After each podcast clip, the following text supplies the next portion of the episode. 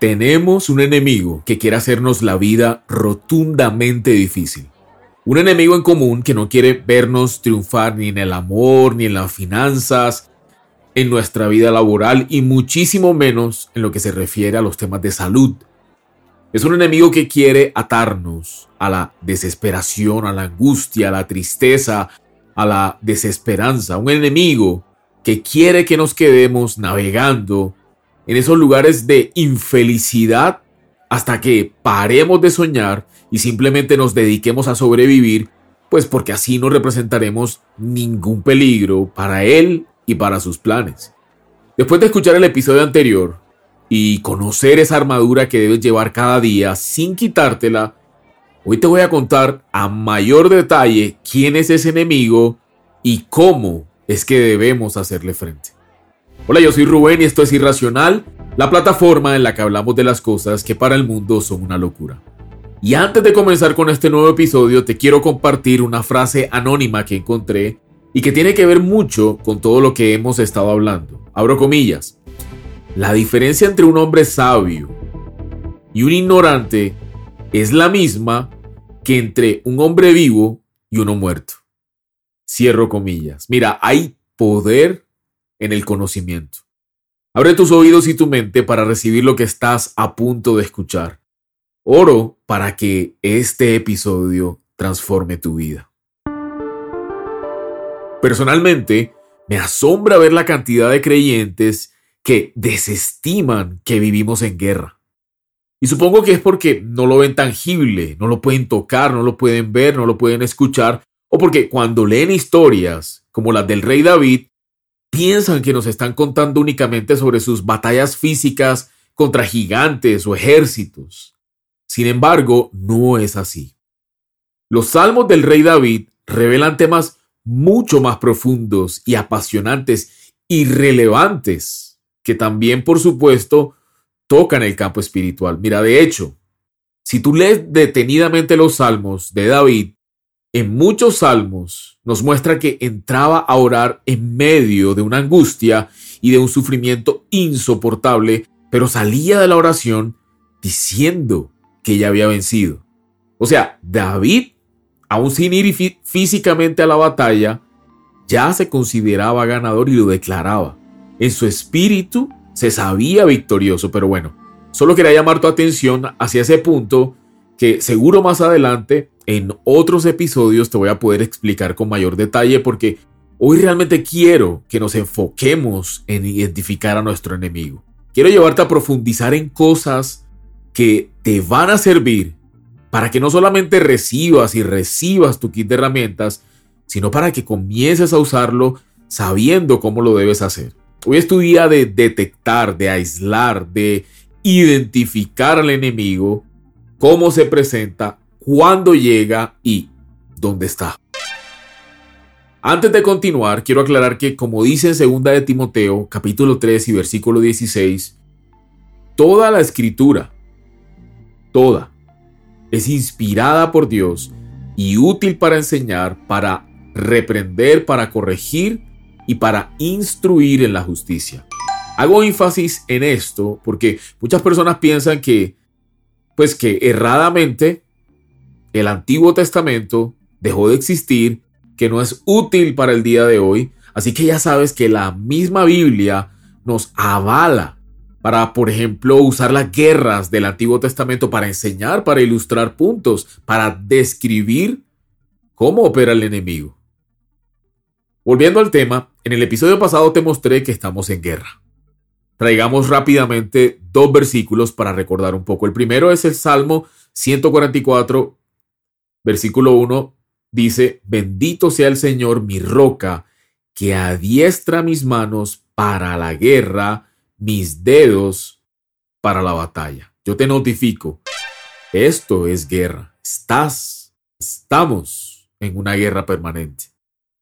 Y el segundo es, desde los días de Juan el Bautista hasta ahora, el reino de los cielos sufre violencia y los violentos lo arrebatan. Esto es el Evangelio de Mateo, capítulo 11, versículo 12. Mira, la Biblia no nos está contando una historia antigua y desligada de nuestro presente. Antes, por el contrario, nos está advirtiendo sobre lo que tendremos que enfrentar mientras estemos en este mundo. Lo cual no quiere decir que sea imposible tener una vida plena, feliz, maravillosa. O sea, este no es un episodio para llenarte de temores, todo lo contrario. Dios no se contradice y ese es el tipo de vida. Esa vida feliz y plena es el tipo de vida que promete en su palabra. Y no es exclusivamente para el ámbito de la eternidad. De esto ya hemos hablado en muchas oportunidades. Entonces, basándonos únicamente en la verdad de la palabra de Dios, vamos a comenzar a analizar este pasaje que dice, porque no tenemos lucha contra carne y sangre, sino contra principados, contra potestades, contra los gobernadores de las tinieblas de este siglo, contra huestes espirituales de maldad en las regiones celestes. Eso es la carta de Efesios capítulo 6, versículo 12. Hoy es el día en el que dejas de luchar contra las personas, dejas de culpar a los demás, incluso dejas de culparte a ti mismo por muchas cosas que no avanzan, que no funcionan en tu vida. Y más bien, hoy es el día en el que comienzas a buscar sabiduría en la Biblia. Amén. Volvamos a leer y vamos desmenuzando por pedazos porque esto es muy profundo y muy, muy, muy importante. Porque no tenemos lucha contra sangre y carne. Es decir, no es una guerra contra tu vecino, no es una guerra contra tu jefe, no es una guerra contra la persona que te traicionó, no es contra seres humanos. Sigamos leyendo, sino contra principados, contra potestades, contra los gobernadores de las tinieblas de este siglo, contra huestes espirituales de maldad en las regiones celestes. ¿Qué es eso de los principados, las potestades, los gobernadores de las tinieblas y las huestes espirituales de maldad? Mira, no vamos a profundizar en este estudio, en este punto, exactamente porque entonces haríamos una temporada completa solo de este pasaje. Puedes estudiarlo por tu propia cuenta, puedes comenzar a hacer una investigación, que es la idea de estos episodios, pero hoy sí te quiero decir o recordar que la Biblia nos revela que Satanás se llevó con él a la tercera parte de los ángeles en su rebelión contra el Señor, se los llevó. En el mundo angelical hay rangos, jerarquías, hay unos más poderosos que otros. El capítulo 6 del libro de Génesis, el primer libro de la Biblia, nos muestra que después de esa rebelión, esos ángeles caídos se unieron, tuvieron relaciones con las hijas de los seres humanos, comenzaron a tener hijos. Entonces que hubo una mezcla entre dos especies genéticamente distintas y surgieron lo que la Biblia llama los Nefilim. La Biblia y la ciencia, no solamente la Biblia, sino la ciencia, revelan que existieron esos Nephilim porque eran gigantes de un promedio de 3 metros de altura. Y aunque muchas personas han afirmado que los ángeles caídos son los demonios, esto es un error. Y hoy tienes que aprender esa diferencia. Los Nephilim, esa, ese, ese fruto entre la mezcla de los ángeles caídos con los seres humanos, tuvieron como castigo de Dios morir y quedar en espíritu sin una habitación corpórea, sin cuerpo. Estos son realmente los demonios y es a la vez la base de la pirámide jerárquica del mal. Al no tener cuerpo esos espíritus, requieren uno para poder acceder a esta dimensión de una manera directa. ¿Qué hacen ellos? Buscan operar a través del cuerpo de los seres humanos. Por eso vemos casos como el del asesino de John Lennon, que él afirmó escuchar una voz que le indicaba que fuera hasta donde estaba John Lennon y lo asesinara. Eso lo puedes buscar en internet y en la palabra de Dios hay casos como el del, el del endemoniado Gadareno en quien habitaban más de 5.000 de estos demonios. No es que la gente esté loca, como solemos asegurar despectivamente. Es que está dominada por las fuerzas del mal. Nosotros los que tenemos el Espíritu Santo de Dios, ya no estamos bajo la influencia de estos demonios. Sin embargo, un creyente sí puede tener un demonio todavía dentro. Jesús reveló que la forma de ellos operar una vez son echados fuera de un creyente a través del Espíritu Santo, a través de recibir al Señor, a través de una liberación, dice el Señor Jesús que ese demonio sale y va por lugares desérticos y dice que se le ocurre como va por lugares desérticos, áridos, en el mundo espiritual, vuelven a esa casa, o sea, a esa persona, diciendo, voy a volver a ver si, si puedo volver a ingresar.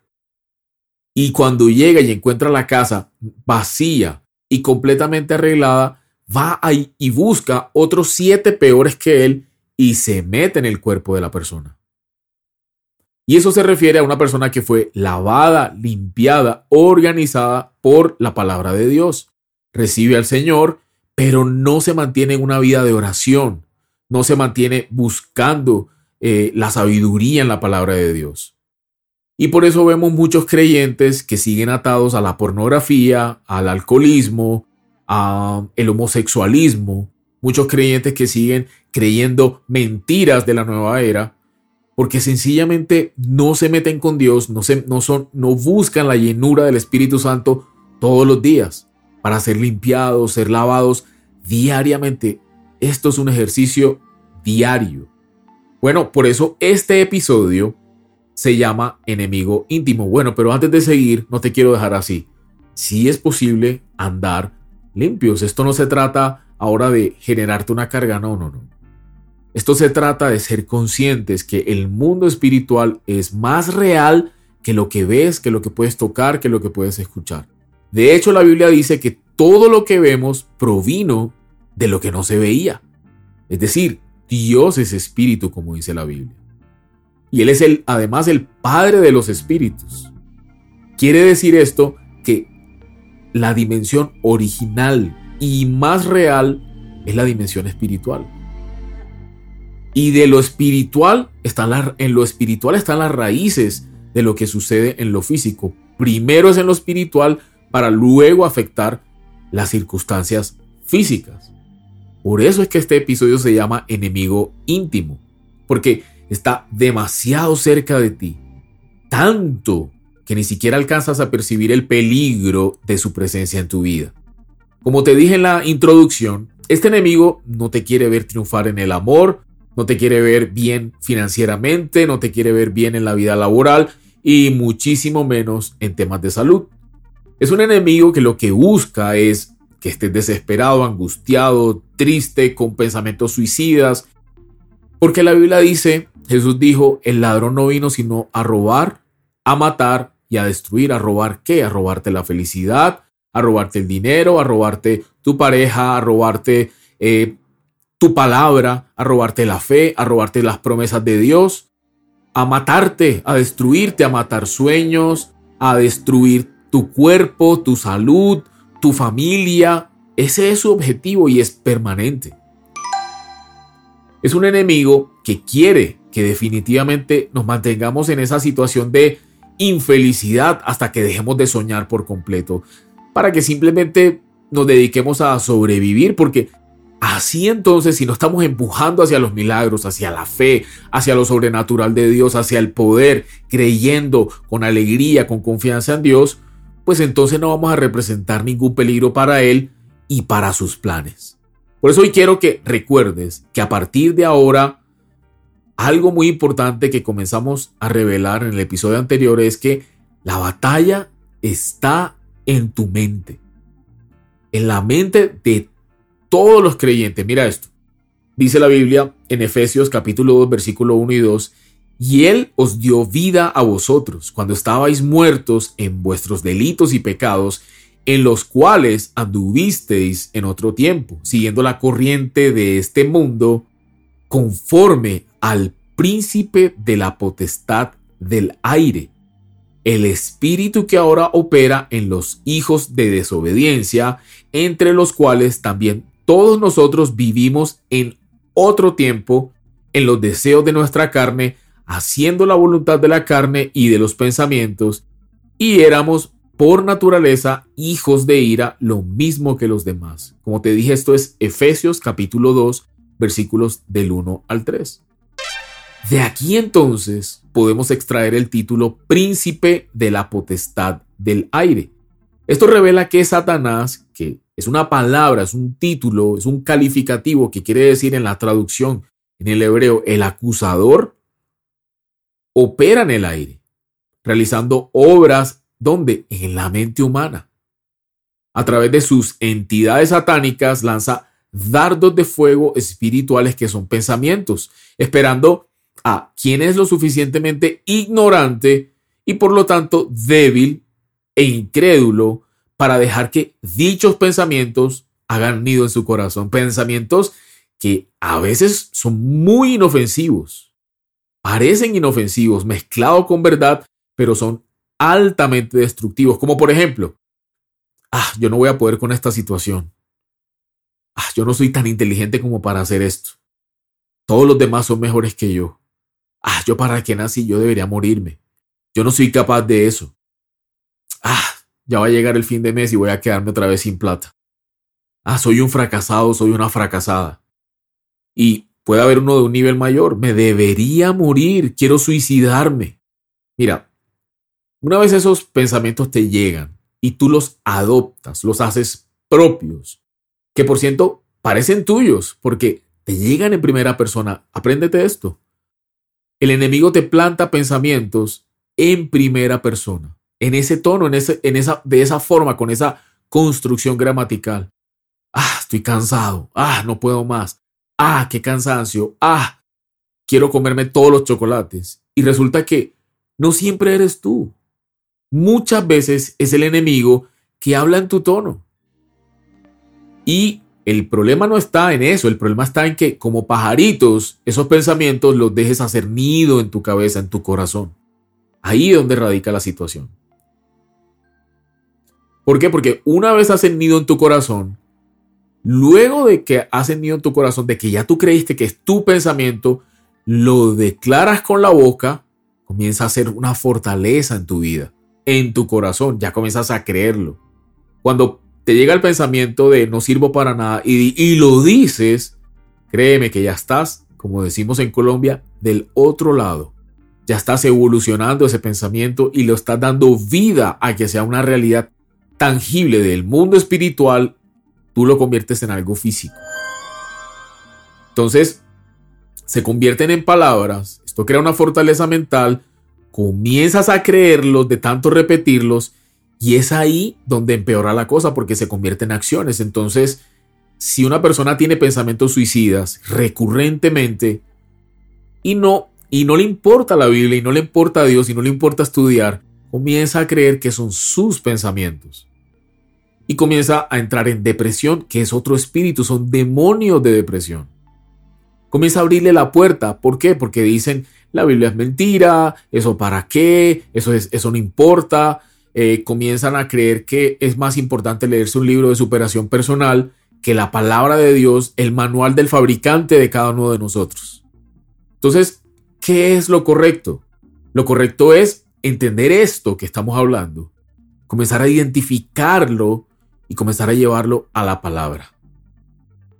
Entonces, Dios, quien te creó, quien, quien se inspiró para crearte y ya formó tu camino desde antes de que nacieras, desde antes de la fundación del mundo ya tiene un plan para tu vida, debe ser la prioridad para ti, a través de su palabra que es donde están sus pensamientos.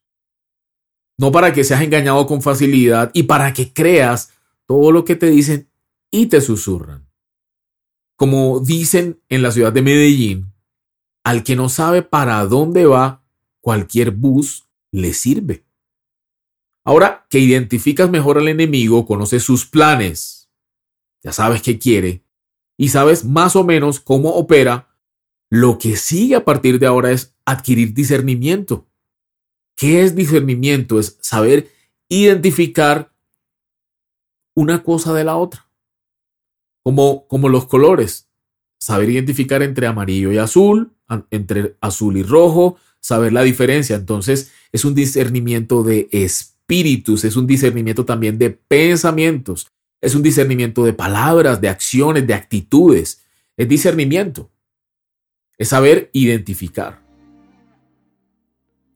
¿Y esto cómo se logra? Entonces realmente no es tan difícil. Solo requiere que te dispongas a traer cada idea o cada pensamiento que tengas y lo compares con la palabra de Dios para corroborar el origen de ese pensamiento o de esa idea y además su naturaleza.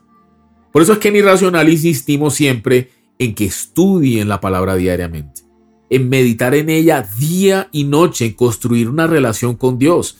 Esto no es por religión, esto es para tu bien, esto es para tu vida. Créeme que en tus fuerzas, con tu propia inteligencia no podrás vencer al enemigo. La ciencia, la psiquiatría, lo que llama esquizofrenia, lo que llama epilepsia, lo que llama depresión, lo que llama mm, locura, lo llama así porque no tiene otra forma de identificarlo. Es un campo de lo sobrenatural, de lo espiritual. Y en la Biblia están los secretos para identificar. El caso del, endemoniado Gadareno y de otros endemoniados que presenta la palabra de Dios, hoy en día perfectamente podrían ser la esquizofrenia, la epilepsia, eh, los ataques de arrebatos de ira, la locura. Pero la Biblia nos da la receta más poderosa para vencer todo tipo de obstáculos, porque Dios nos otorgó poder. Entonces, como te digo, no es tan difícil como, como las personas creen. Y una de las trampas del enemigo, te quiero decir, es que desarrolles miedo de estos temas. Que no te gusten estos temas, que no quieras escuchar estos temas, que el miedo no tengas miedo. ¿Cómo le vas a tener miedo si Dios está de tu lado? La Biblia dice, si Dios está conmigo, ¿quién contra mí? Entonces, es importante que dejes de confiar en ti, deja de confiar en tu inteligencia, deja de confiar en el libro de la universidad, comienza a buscar la palabra de Dios, respuestas. Pregúntale a Dios, haz una oración, pregúntale, llévale tus cargas, tus temores, tus preocupaciones, tus inquietudes y abre la Biblia y léela y escribe y trata de entender que Él te va soltando revelación. Por todo esto, por la manera en la que el enemigo opera y toma control de ti, de tu vida, incluso de la vida de tu familia a través de maldiciones generacionales, enfermedades supuestamente hereditarias e incluso algunos tipos de comportamiento, es que la semana pasada te mostramos cada una de las partes de la armadura del creyente y te contamos además para qué sirven.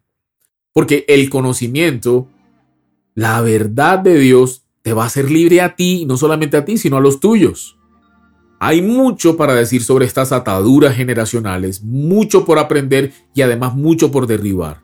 Mira, hay muchas cosas que deberían estar sucediendo en tu vida y que hoy no suceden porque estás cargando unas cadenas invisibles que no le permiten a Dios actuar. Si tú sientes que estás estancado, si logras reconocer patrones repetitivos en tu familia. Ojo con esto. Como por ejemplo, todos en mi familia están divorciados. O todo el mundo muere joven. O hay adicciones que se repiten entre generaciones. Todo el mundo es alcohólico. O el padre es alcohólico y el hijo también es alcohólico. Créeme que eso no es normal. No es un tema menor y te aseguro en esta plataforma de Irracional vamos a llegar a estos puntos más profundamente. No te despegues de acá. Lamentablemente no podemos darte todo el contenido en un episodio.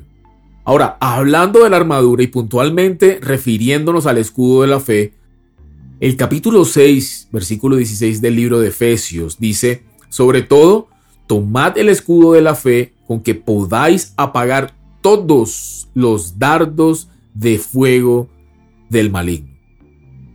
Aquí te digo, cuida lo que ves, cuida lo que consumes, lo que lees, lo que ves en televisión, cuida lo que dices, cuida lo que crees, cuida tu mente. Pero sobre todo aprende a identificar que no todo es producido por ti. No todo lo que piensas lo debes aceptar como una verdad. Si ya te hiciste hijo, hija de Dios a través de la oración de fe que hacemos al final de cada episodio o asistes a una iglesia o eres creyente hace años, ya tú no andas bajo el poder del enemigo.